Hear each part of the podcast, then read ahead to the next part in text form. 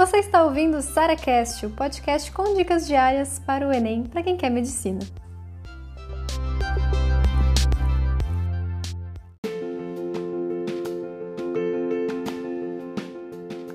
Você tá com medo de estudar, estudar, estudar e aí chegar na prova e não saber nada e não lembrar de nada e aquela sensação de caraca, eu estudei tanto, mas se você me perguntar qualquer coisa sobre a Revolução Francesa, eu não vou saber falar nada.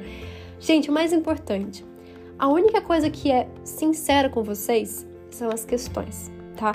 Não importa quantas aulas você assistiu, não importa quantos resumos você fez, não importa, não importa quantas horas você estudou. O que vai te dizer, de fato, ou que pode te dizer, entre aspas, como é que você vai estar no dia, é a sua média de acertos. É a média. Porque no geral, repara, você vai ter, acer você vai ter provas, simulados, vai fazer, vai acertar muito. E provas vai ser horrível, sabe? Mas se você pensar, que no dia da prova é a sua média que conta. Então, dá assim para a gente prever a nota exata? Não, ninguém consegue prever a nota exata do Enem. Mas se você começar a pensar aqui, não importa o quanto eu sei, mas o quanto eu acerto nas questões, é isso vai começar a te trazer confiança para a prova.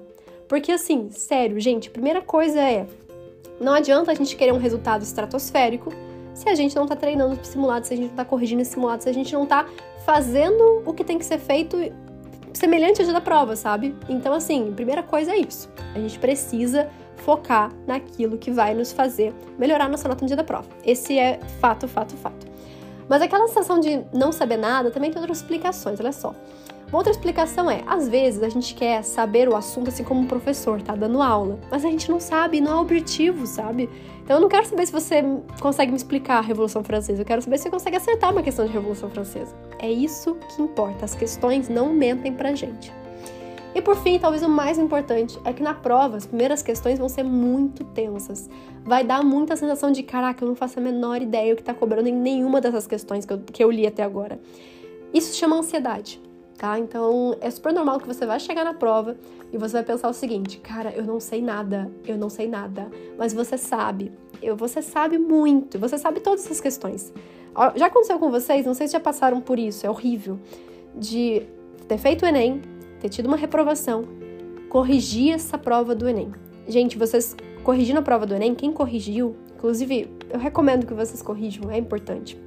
Apesar de ser muito difícil emocionalmente. Você vai descobrir que a maior parte das questões que você errou você sabia fazer. Por que, que você não acertou? Por que, que você não conseguiu fazer na prova? Por que, que parecia que você não sabia aquele tema? Por ansiedade, certo? Então, por isso que eu friso tanto para vocês, especialmente nessa reta final, nosso controle emocional. Gente, ele salva a prova de vocês. Se vocês começarem a perceber isso e sacarem que esse medo de não saber nada, na verdade, só se deve a duas coisas que a gente tem que vencer. A primeira coisa é conhecimento. Então, assim, não tem jeito.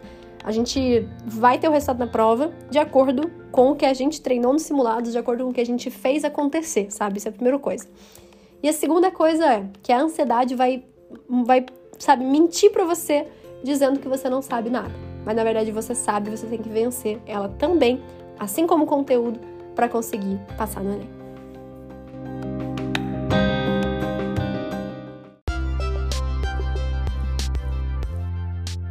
Você ouviu mais um SaraCast, o podcast com dicas diárias para o Enem.